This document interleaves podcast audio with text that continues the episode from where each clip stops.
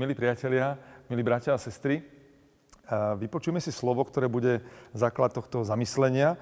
Nachádzame ho u Marka v 6. kapitole, v 3. verši.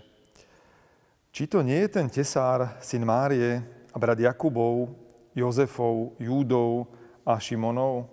A či mu sestry nežijú tu medzi nami? A pohoršovali sa na ňom. Jednou zo silných túžob človeka je byť v niečom vynimočný, v niečom vyniknúť, ukázať, že ten život za niečo stojí. A tak z toho dôvodu ľudia dokážu uverejňovať svoje názory a, a statusy na, na Facebooku, snažia sa vstupovať do veľkých projektov, dokážu posúvať hranice vedy a poznania vpred a mnoho, mnoho ďalších vecí len aby ukázali, že ten ich život za niečo stojí. Že majú právo vydobiť si to miesto pod slnkom. Vianočný príbeh však nám trošku túto našu snahu rozbíja a hovorí, aby sme sa v tomto smere upokojili. Že Pán Boh má rád aj obyčajných ľudí, ktorí žijú celkom obyčajný život. Vianočný príbeh nám naznačuje, že, že Pán Boh si práve všíma tých obyčajných ľudí. Totiž vstupuje do priestoru a času, vyrastá ako obyčajné dieťa, vyrastá v obyčajnej rodine, obyčajným rodičom.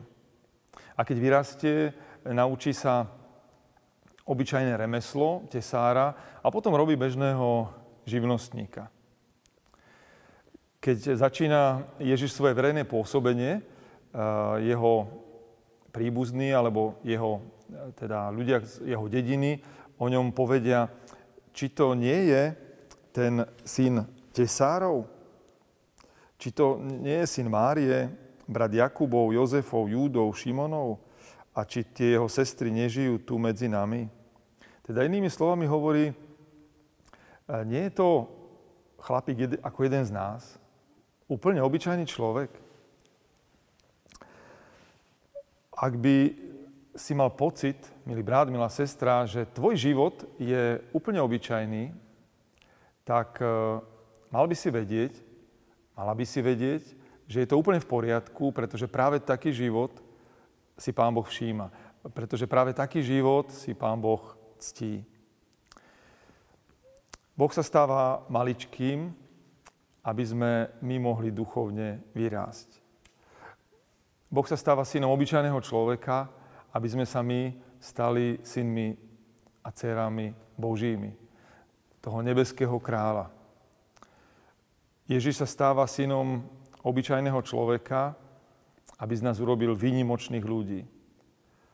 A robí to tak, že on sa stáva obyčajným človekom. Žije úplne obyčajný život.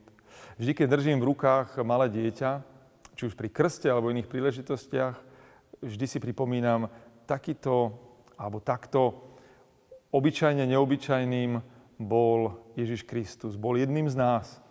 Žil úplne obyčajný život.